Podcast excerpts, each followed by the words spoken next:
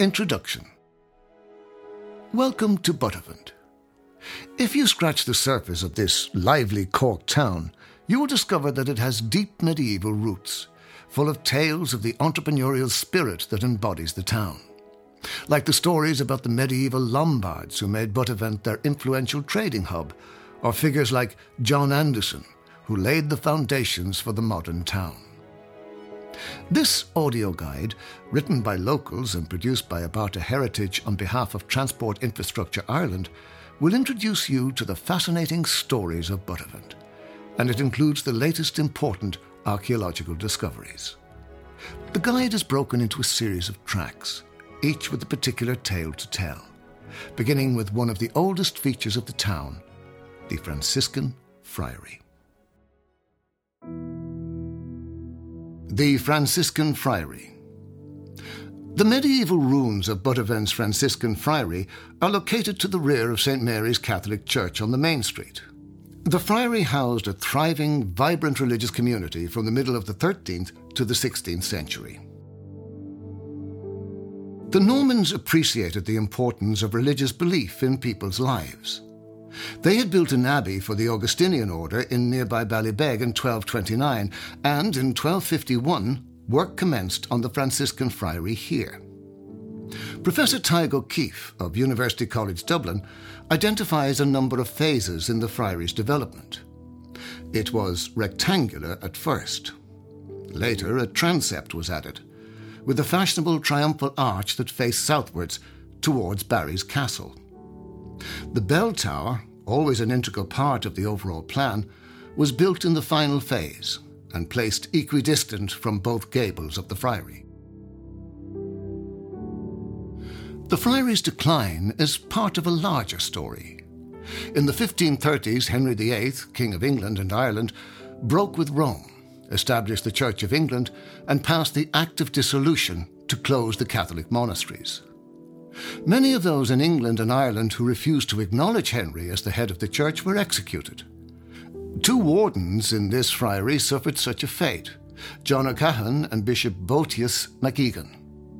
But despite this and the severe penal laws of the 18th century that followed it, Franciscans continued to minister here until 1780. Noel Coleman tells us more about the story of the friary. The notice on the railings beside the main gate tell us David Og Barry built this friary for the Friars Minor of St. Francis in 1251. While the Franciscan friary was home to a mendicant order that lived by preaching and begging, their patrons, the Barry family, financed several major redevelopments of the friary. Over the centuries, these expansions showed the growing wealth and power of the Barrys. But the friary also reminds us of the cycles of history. The friary had major calamities during its history, and one stands out over the others.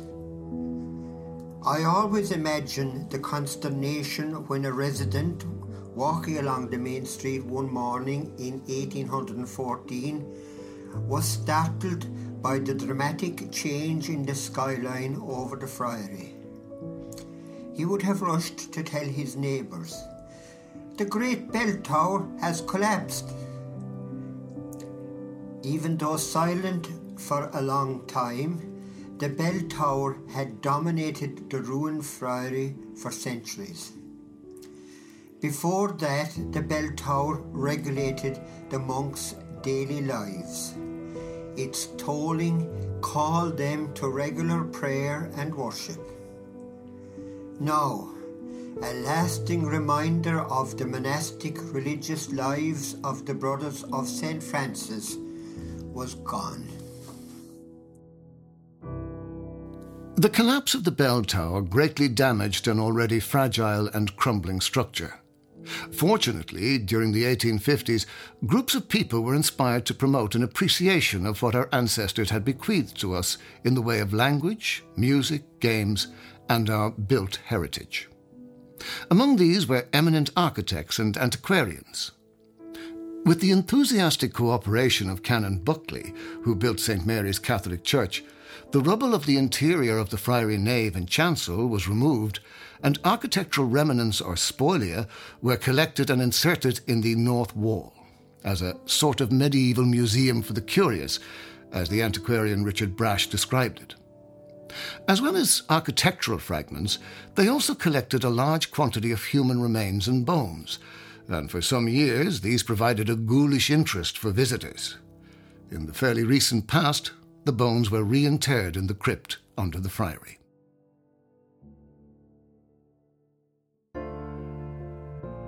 St. Mary's Catholic Church. St. Mary's Church was constructed in 1836 under the supervision of Father Con Buckley. Lord Doneraile provided the site within the grounds of the Franciscan Friary, and he also gave a generous donation towards the costs of construction. The church was designed by architect Charles Cotterell of Cork, and it incorporates the old Desmond Tower that dates to around 1400 AD. The church has been designed in a neo Gothic style with a cruciform shape. It was built using finely hewn limestone sourced from the quarry at the rear of the nearby Lombard's Castle. The beautiful stained glass windows are a special feature of St. Mary's. The north window over the high altar was designed and supplied by Mr. Mayer of London. Designed in stunning Munich glass, in its centre is the figure of Jesus Christ. On his right is the Virgin Mary, and on his left, St. Joseph. It also contains 15 angels playing various musical instruments. The dedication on the window reads For the glory of God and beauty of his temple, this window was erected by Mrs. Margaret Tracy of Rathclare in memory of her parents, John and Mary Walsh. Over on the south facing wall, above the entrance, you can also see the stunning rose window. The Desmond Tower, which is incorporated into the east facing wall of the church, is believed locally to have been built by the Earl of Desmond. According to legend, the heartbroken Earl had the door to the tower constructed 10 feet above the ground, so he could remain in solitude after his wife's death in childbirth.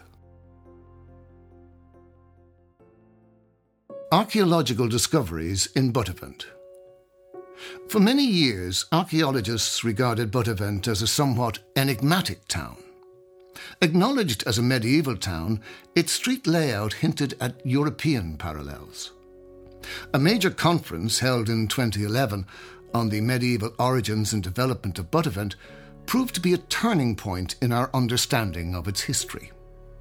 The findings, published in Buttevant, a medieval Anglo French town in Ireland, concluded that the town's layout closely mirrored those of the Bastide towns of southwest France. The town may have formed part of a movement of so called New Town or Villanova development that was widespread across Europe in the 12th and 13th centuries. Such towns were often, but not always, associated with regular street patterns, as noted at Buttevant. Despite the apparent similarities with other new towns in medieval Europe, and despite the existence of the friary and castle, very little archaeology had been unearthed within the town to corroborate these theories. That situation changed spectacularly in the summer of 2015. Street enhancement works were underway by Priority Construction Limited on behalf of Cork County Council and Transport Infrastructure Ireland. The work involved resurfacing the roads and footpaths and modernising underground services. In compliance with government policy, these works were monitored by archaeologists, in this case by Rubicon Heritage Services Limited. As street works were underway in the area where you now stand, the attending archaeologist signalled urgently to the work crew. Something had caught his eye. Cleaning back compressed soil, which served as bedding to the remnant 19th century street levels, the surface of a large limestone block was revealed beneath the road. Further cleaning revealed another lower down, then another. These were stairs. But leading to what? Excitement grew. Archaeological colleagues rallied to assist. Trowels in hand, they exposed more of the stairs, which ran deeper and deeper into the ground. As the investigation gathered pace, the stairs were found to enter into a large stone built room. This was no street cellar. This was a substantial building located beneath the roadway. A major archaeological excavation followed, and more buried secrets were revealed. Running from the northeast corner of the building were the remains of a stone wall, measuring over two meters wide. The wall was constructed of hewn outer stones with a rubble core. All soon became clear. The wall formed part of the town boundary wall. The large building proved to be a gatehouse, measuring roughly 8 meters by 6 meters, that once protected the northern gateway entrance into the town. In medieval times, this would have been a busy place. Carts would have travelled in and out through this gate, with local produce like hides, wool, Irish cloth, livestock, grains, and timber being brought in for sale in the town's market square.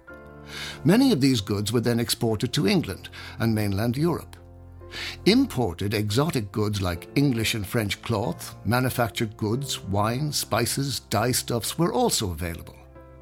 The town wall and gatehouse were used by Lord Barry, the resident of Buttevant Castle, as a means to control trade and commerce within the town by extracting levies and other taxes from those entering or passing through Buttevant. The town wall and gatehouse were also built for defence. At the time these were being built, the country was convulsing under colonial oppression with widespread political and social turmoil. The earlier, most likely wooden defences would have rendered Buttevant vulnerable to attack. The excavations that were undertaken have proven hugely significant.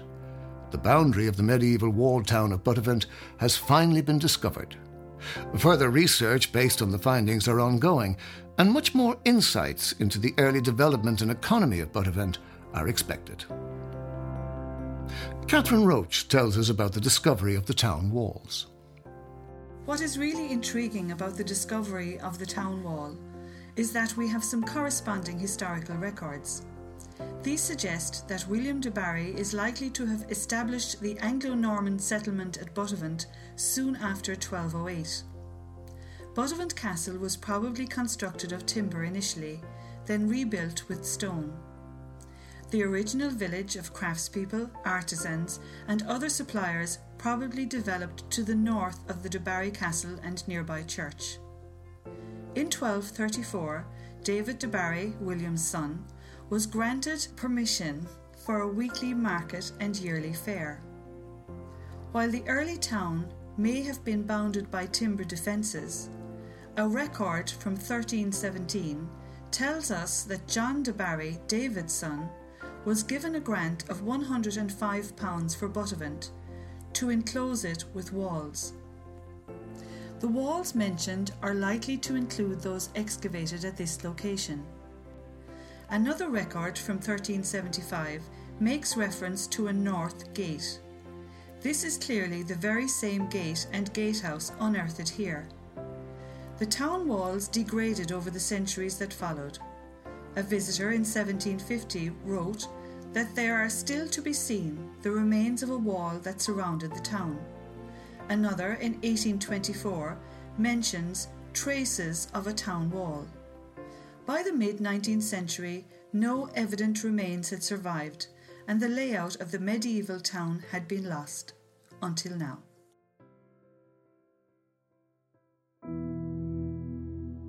The expansion of the town.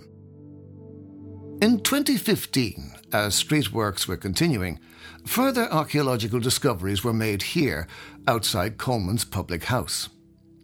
A stout limestone wall was exposed beneath the modern road. It was aligned perpendicular to the street. On the outer, downhill side of the wall, the ground was clay, but on the inner side, archaeologists found tightly packed cobblestones set up against the wall. Further cleaning yielded yet more cobblestones. More and more would follow. It immediately began to dawn on them these weren't just cobblestones. This was an old street surface, a medieval street. The wall they had unearthed was an outer boundary wall for the town. As the excavation progressed, the line of the wall suddenly ended at a right angle in the middle of the street. This formed a gap in the boundary and was clearly a gateway, although much less impressive in scale than the wall and gatehouse on Earth further to the south. In medieval times, the newly extended town would have incorporated the road leading west from Buttevant, thus increasing the potential levy and tax gains for the town. The expansion of the medieval town, as evident by these excavation findings, corresponds to a general increase in the economy of the county in the late 13th and early 14th centuries.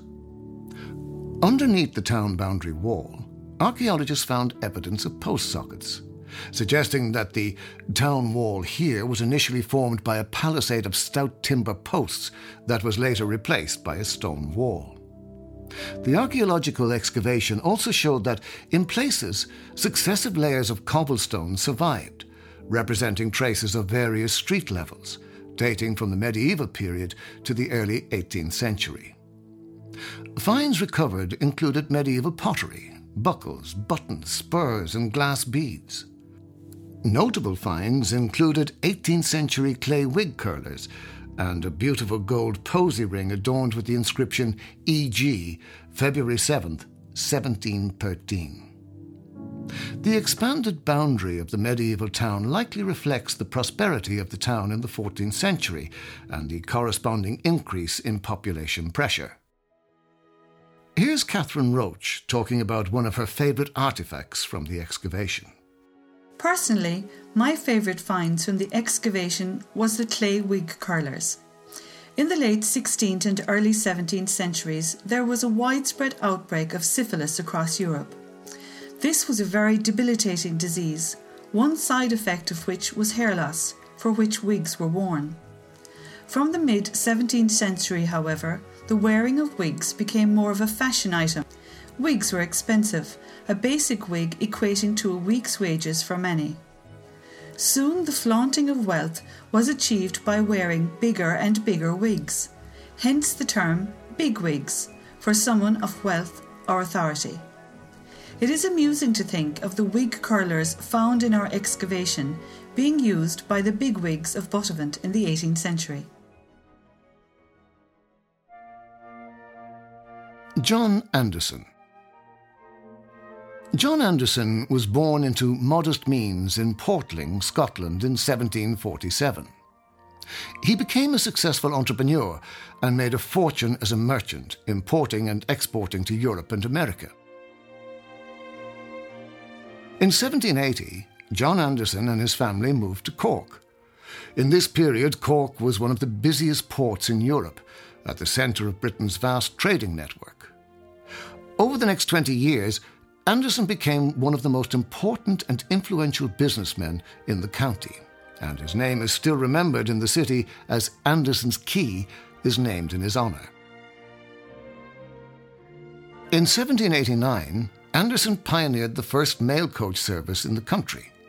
It allowed passengers and mail to travel cheaply and laid the foundations for a nationwide communications network. This was an immense undertaking, as Anderson had to build hotels, coach stops, and stables along the way, in addition to providing horses, coaches, and other services to support this enterprise.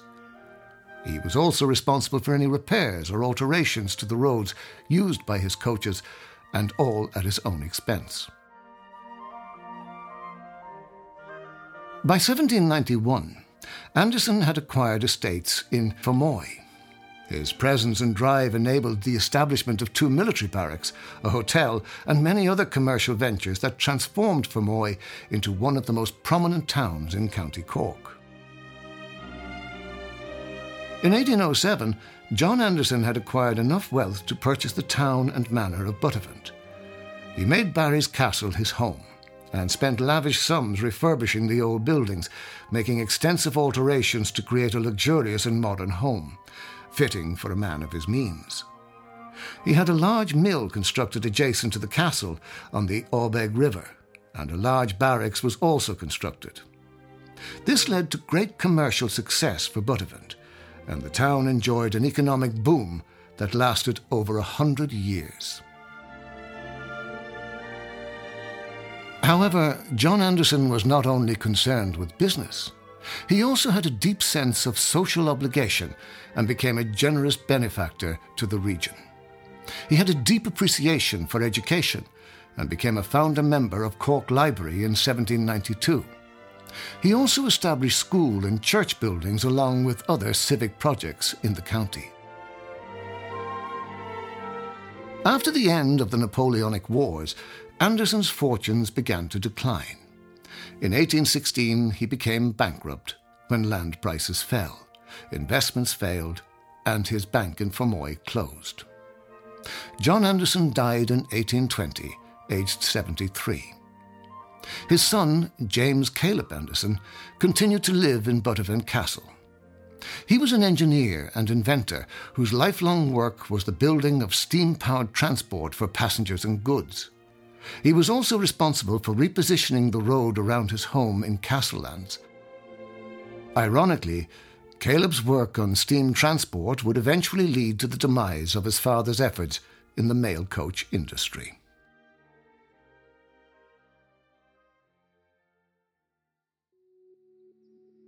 The Awbeg River. The story of the town of Buttevant is largely shaped by the River Awbeg, as the town developed on its western bank. The name Awbeg comes from the Irish Aon Beag, meaning the small river, an appropriate name for this shallow lowland river that gently flows over limestone bedrock. This stretch of the River Awbeg is designated as a special area of conservation under the EU Habitats Directive. While living nearby in Kilcolman Castle, the famous Elizabethan poet Edmund Spenser described the River Awbeg as gentle Mulla and Mulla mine, thereby immortalizing this river's beauty in his poetry. Since this gently flowing river is undrained here, it provides sanctuary to a rich diversity of natural habitats. Riverside flora, fauna, and birdlife abound here.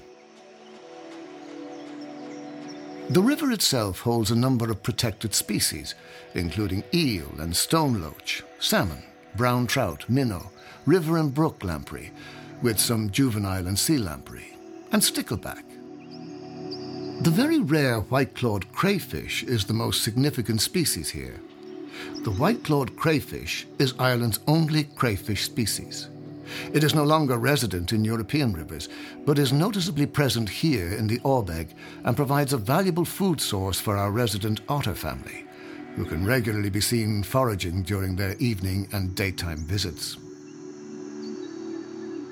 The river contains floating river vegetation and fully aquatic plants such as pondweeds, water milfoil, common clubrush, water starwort, lesser water parsnip, and watercress, with the riparian margin home to larger plants tolerant of water flow, such as large willow, common clubrush, reed canary grass, and flowering rush, marsh marigold, yellow iris, watermint, meadowsweet, and wild angelica. At the edges, there is also shelter for smaller species such as water forget-me-not and celery-leaved buttercup and purple loosestrife. The river edges are abrupt and steeply sloping, with the western bank flanked in willow. Species including cocksfoot, Yorkshire fog, and meadow foxtail grow amongst the grassland areas. Birds seen regularly include the grey heron, moorhen, mute swan, little egret, white wagtail, grey wagtail, and mallard duck. The Awbeg provides suitable foraging for the kingfisher, while the bankside trees provide suitable perch sites. Our small woodland and songbirds are well represented here.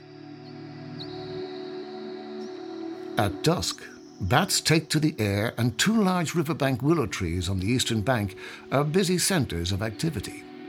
The Friary ruins and the medieval bridge also provide roosting sites for several bat species.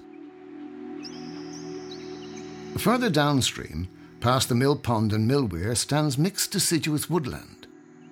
In springtime, it is carpeted in picturesque bluebells, primula, and celandines, and is home to a small colony of our native red squirrel. At the northern section of this stretch of river, the R522, or Doneraile Road, into Buttevant, crosses the River Awbeg over one of Ireland's oldest bridges. The de Barrys built it during the 1250s, and today this 13th century structure is a national landmark bridge. It was changed once since the 13th century when, in the 1730s, it was widened by two metres to allow for collection of a turnpike tax, a forerunner to our toll roads. At the southern reaches of this section, a clapper bridge was built by the Augustinians at Ballybeg Abbey. The clapper bridge allowed the monks access to their mill and lands that lay across the River Awbeg from their abbey. It is now in dry dock, since the course of the river was altered after dredging during the 1930s.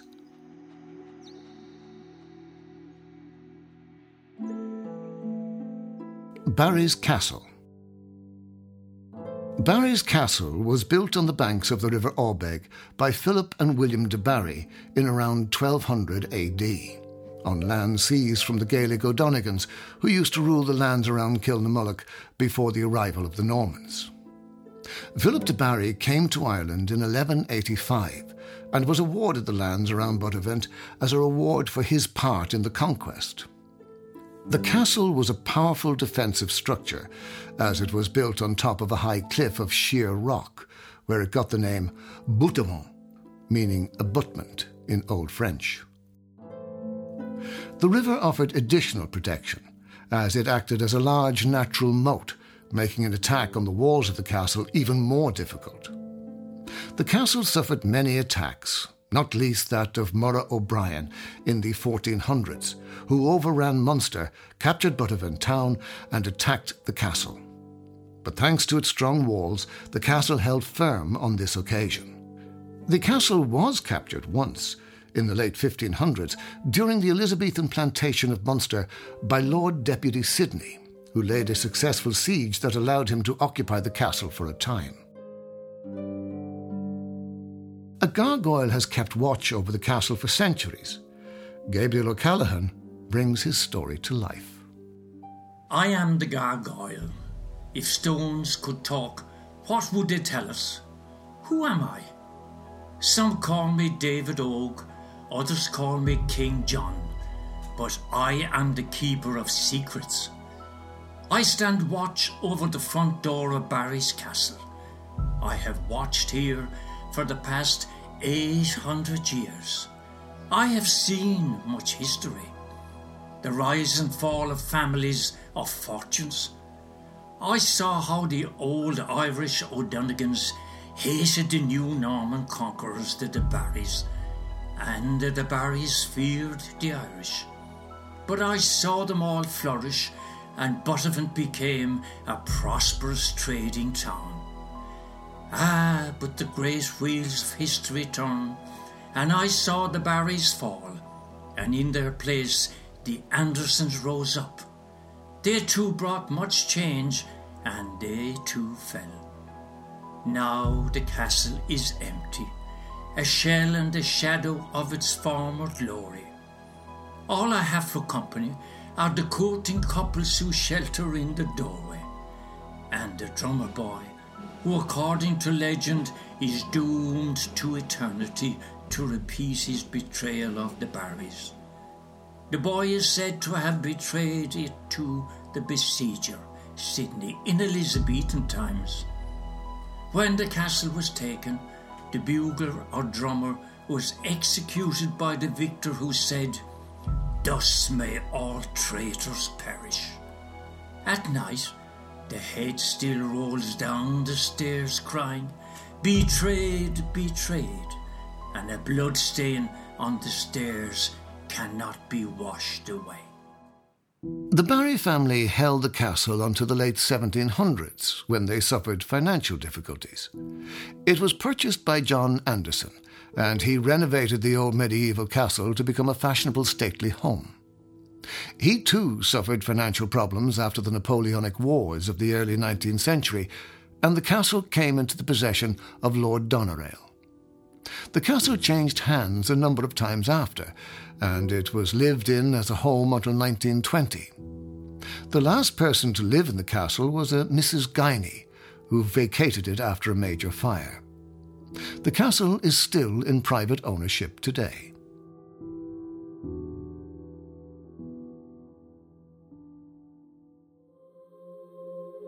St. John's Church.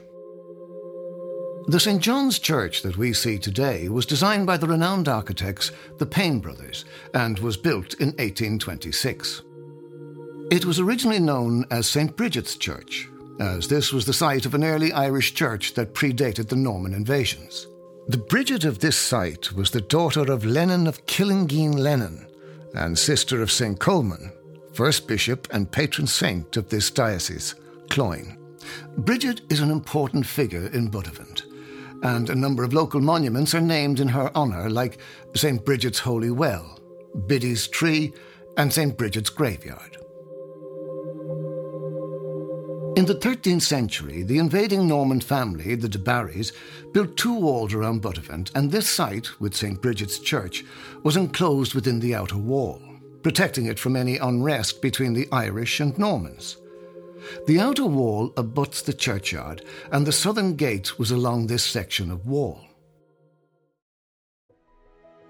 St. John's Church is perhaps best known for its role in the very first steeplechase in history. Hear the story from Emily de Montfort. St. John's is a lovely quiet spot, back from the busy road, tucked under the trees. But in 1752, two local gentlemen, Edmund Blake and Cornelius O'Callaghan had a huge argument. They were avid huntsmen, and legend tells us that on this day there was drink taken, and they argued over whose horse was the best hunter. We can imagine the scene voices raised in anger while onlookers encouraged the row. This would be settled with a wager and a race across open countryside. The starting and finishing points were the spires of St John's, Buttevant, and St Mary's, Doneraile, both beside the River Awbeg.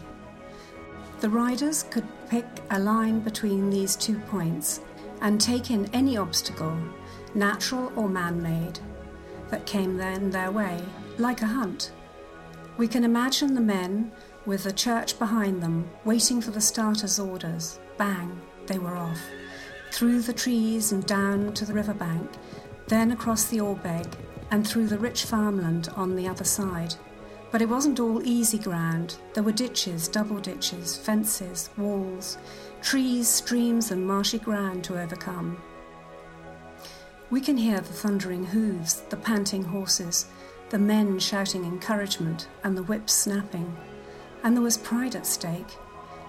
While the men chased from steeple to steeple, we don't know who won, but we do know the steeplechase gave its name to some of the greatest races in modern horse racing, and the Grand National at Aintree is the king of these.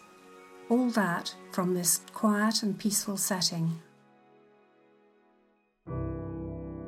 During the Reformation, St. Bridget's Church, then a timber frame building, changed to a Protestant church and was renamed St. John's. This timber building was burnt down, and in 1826 it was replaced with the magnificent stone church we see today. The Pain brothers designed several churches in the area Fermoy, Castletownroche, Mallow, and here we see several of their signature details. For example, its shape resembling a Greek cross. Reverend Charles Bunworth was a noted Irish harpist, benefactor of harpists, and served as rector here in the 18th century. When he died, he owned 15 harps, bequeathed to him by the last of the wandering harpists.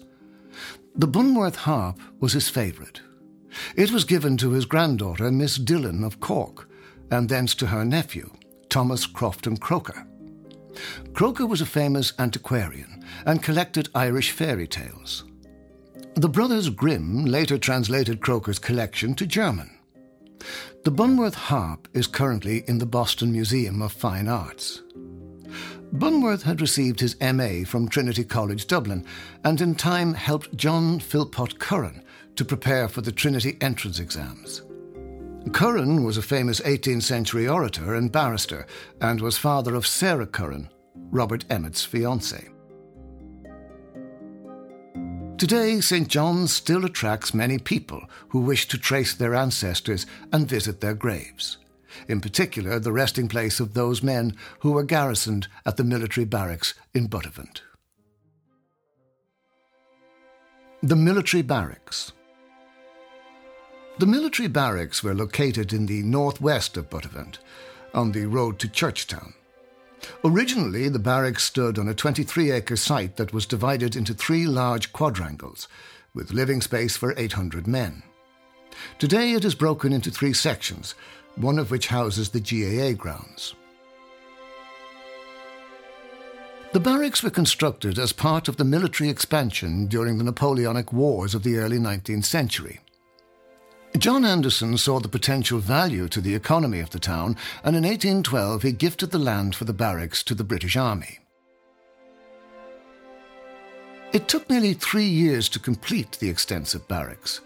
The perimeter walls enclosed a parade ground, a training field, gymnasium, church, school, stables, and hospital, with administrative, dining, and sleeping blocks. A cupola with a large clock once stood over the central archway. Prior to its construction in 1875, a soldier marked the hour of midnight by striking a great gong. The central gateway was built from cut limestone in a handsome neoclassical style. A guardhouse stood inside the gateway and controlled access to the barracks. Life in the barracks was tough. Conditions were unsanitary by today's standards, with no running water and few washrooms or latrines. Overcrowding was a constant problem, with little personal space afforded to the soldiers. There was little variation in the diet, and the men often purchased food from the town to supplement the rather meagre rations. Despite these privations, money was deducted from the soldiers' wages for various statutory expenses, leaving the men with little money. Marriage for the ordinary soldiers was discouraged, as suitable facilities for families were not available in the barracks until the middle of the 19th century, when married quarters were constructed on the Buttevant to Churchtown Road. Despite the relative privacy of these marital homes in comparison to the general barracks, the married quarters were still subjected to inspection, as they were classed as military accommodation. The garrison's church doubled as a school for the soldiers' children. When the building was demolished in 1922, its stone and windows were used to build Shanballymore Church. The colonel in charge lived in a house within the barracks while each officer had his own sitting room with two small adjoining rooms. Dinner was a very formal affair, where dress uniform was compulsory. On Sundays, hundreds of soldiers in scarlet and black would provide a colourful spectacle as they marched to Mass in the local churches. The logistical support required for the smooth running of the barracks was immense.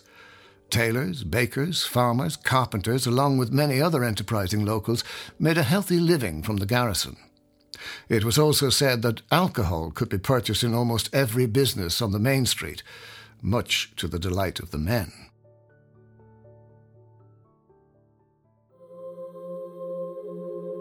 During the agrarian disturbances of the 1820s, troops from the barracks were deployed to the farmers' homes to protect them and their livestock. The garrison took on a peacetime role for many years until the outbreak of World War I. From 1914 to 1918, thousands of soldiers passed through the barracks and its support camp at Ballyvonare, four miles northeast of Buttevant, prior to their deployment to the Western Front. The War of Independence after the 1916 Rising brought savage hostility to the locality, with attacks on the Crown forces followed by reprisals on civilians by the military. With the end of the war in 1922 and the departure of the British Army from Ireland, the barracks was abandoned. It was temporarily occupied by both sides during the Civil War, but was burnt to the ground during the conflict.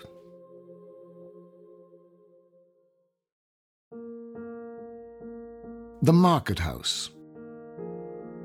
Located at the southern end of the town, a market house has stood on this site since 1234, from when David de Barry was granted an official charter. The charter allowed him to hold a weekly market in Buttevant and an annual fair in October that lasted for several days. The handsome building with its fine arcade that stands here today was erected in around 1750. The beautiful limestone fireplace inside is a modern inclusion. It was rescued from the medieval tower house at Lisgriffin in the 1960s when its western gables suddenly collapsed. The market house and market green are part of the original grid pattern layout of the medieval town. This precise plan resembles the Bastides of southwest France. During medieval times and later, the market green was alive with the buzz of trading. It was also a place where petty criminals were placed in the stocks as punishment, while more serious crimes were punished by public execution. Indeed, up to the 1970s, the upper story was used as a courthouse. Today, the Market Green, with its modern children's playground, is filled with the noise of happy children at play.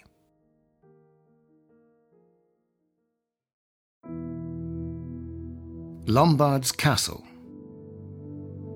The Lombards were merchant adventurers who arrived in Ireland following the Norman invasion of the late 12th century.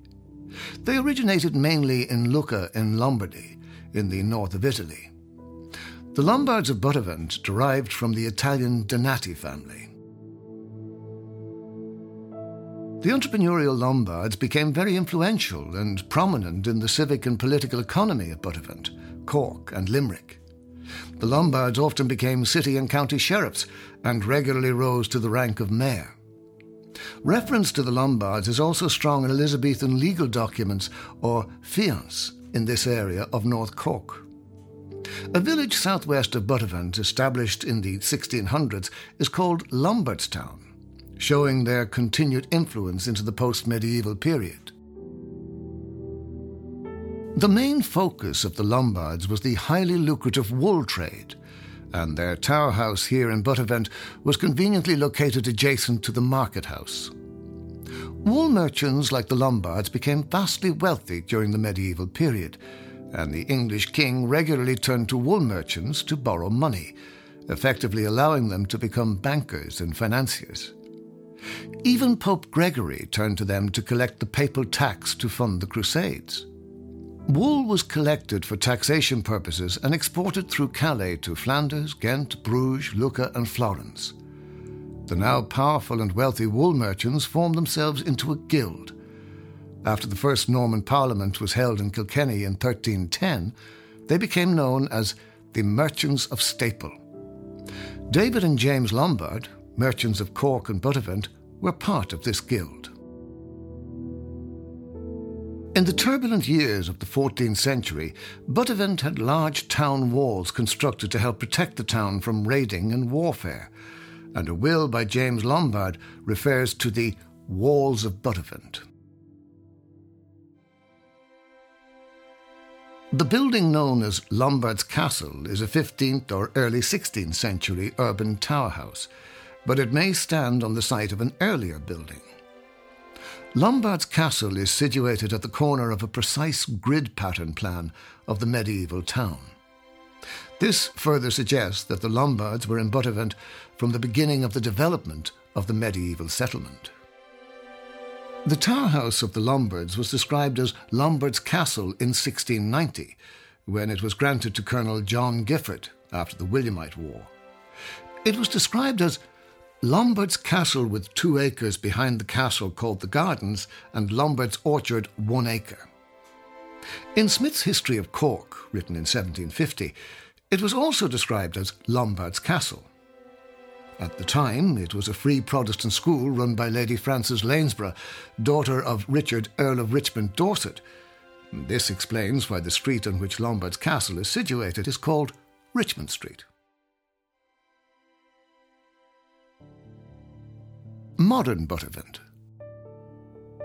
Although, in many respects, Buttevant appears to be an early 19th century market town, with its broad main street and fine civic buildings, when you look deeper, you can see that the town's medieval origins are close to the surface. The town developed during great times of expansion, first during the medieval period, then again in the 18th and early 19th centuries under the auspices of entrepreneurs like John Anderson, when two new churches, a mill, and the military barracks were all established. Rail arrived in the 1840s, and the town grew further. Sadly, Buttevant's railway station was the scene of a tragic accident in 1980, and a memorial to those who lost their lives has been erected there. Later in the 19th century, the convent and boys' national school were the main additions to the built environment of the town. Buttevant thrived throughout the 19th century, with three hotels and every house along the main street either a pub or shop.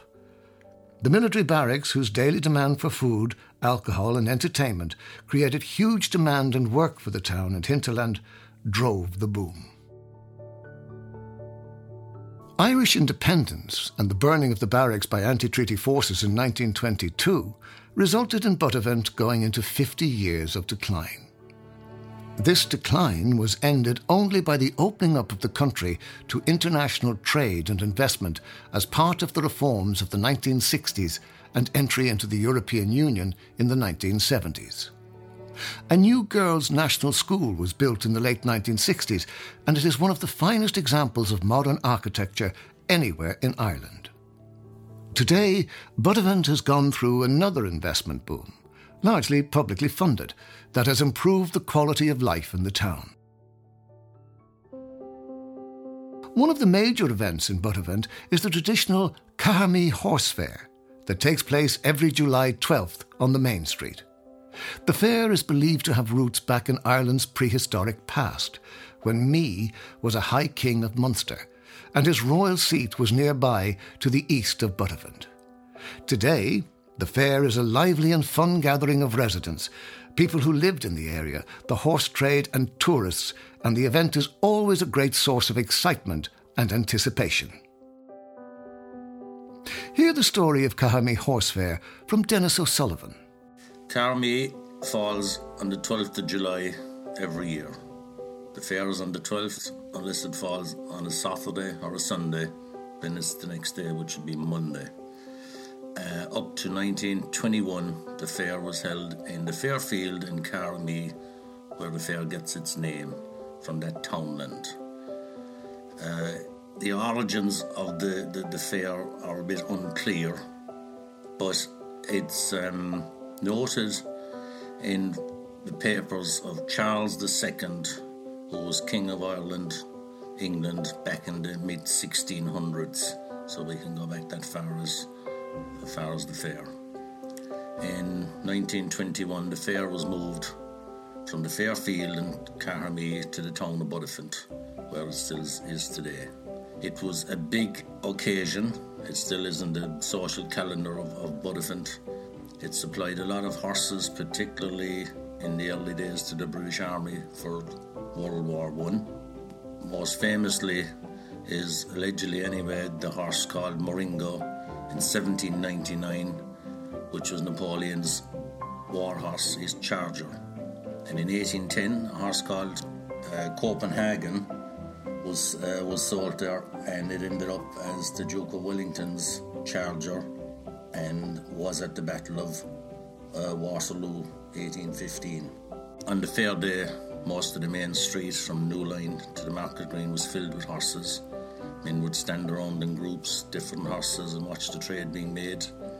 There was always a man who appointed himself as middleman between buyer and seller to try and get a price agreed, for which he would expect uh, a consideration himself and the closing of the deal was always with a spit in the palm of the hand to shake the deal and make it. And there was also, which was most important at the time, and it still exists, is look money that you gave look with uh, with the deal to make sure your house stayed good and sound.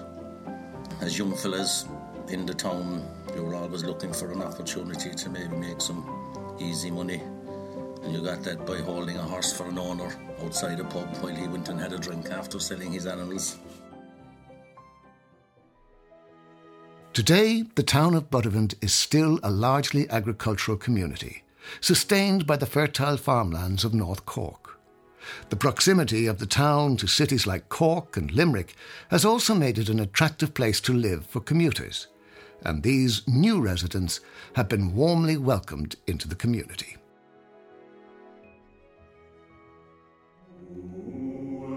Ballybeg Priory Located approximately one kilometre south of Buttevant, you can discover the ruins of Ballybeg Priory, one of the best preserved medieval priories in Ireland. It was founded in 1229 by Philip de Barry for the Canons Regular of St. Augustine, an order of priests who lived according to monastic rule. The priory was dedicated to St. Thomas a Becket of Canterbury, and the first prior was David de Cardigan, who, like the priory's founder, was Welsh. Ballybeg was constructed in the English Gothic style. The rooms you can see today represent a large church and bell tower, with religious buildings and a cloister to the south. The laver, or basin for the monks to wash their hands, can still be seen where a refectory once stood. The refectory was where the brethren used to eat communal meals. One of the most famous features of Ballybeg is a small circular tower located nearby to the southeast of the main rooms of the priory. This is a dovecot or columbarium with 11 rows of roosting boxes that housed pigeons or doves. The meat and eggs of the birds provided an important food source for the community, and their droppings were highly prized as fertilizer. Ballybeg's dovecot ensured the birds were dry and safe from predators, with a small doorway at ground level for the monks and an opening in the domed roof at the top so the birds could safely fly out.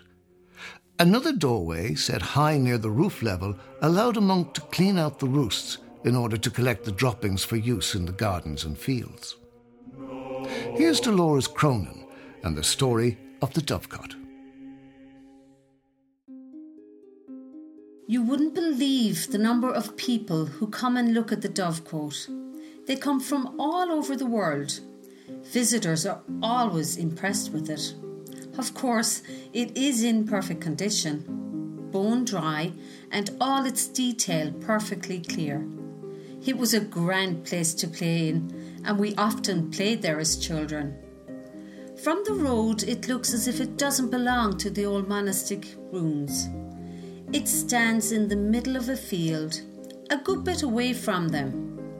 But in its heyday, the monastery was huge and the dovecote was actually part of the buildings. An historian told me that the dovecote can tell them a lot about the type of monastery they had here. The monks were very wealthy and they were very powerful. The Augustinians were a particularly affluent order. They were diocesan administrators and played a key role in the bureaucracy of the Norman conquest.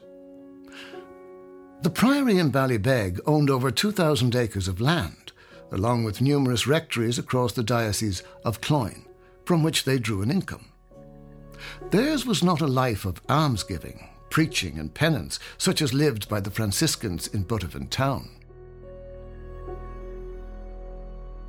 In 1541, Ballybeg Priory was eventually dissolved as part of the Dissolution of the Monasteries Act, and it was recorded as being in ruins by 1750. Parts of the ruin were used by a farm until the early 20th century. Today, it is an atmospheric place to explore and to experience a sense of Ireland's medieval past.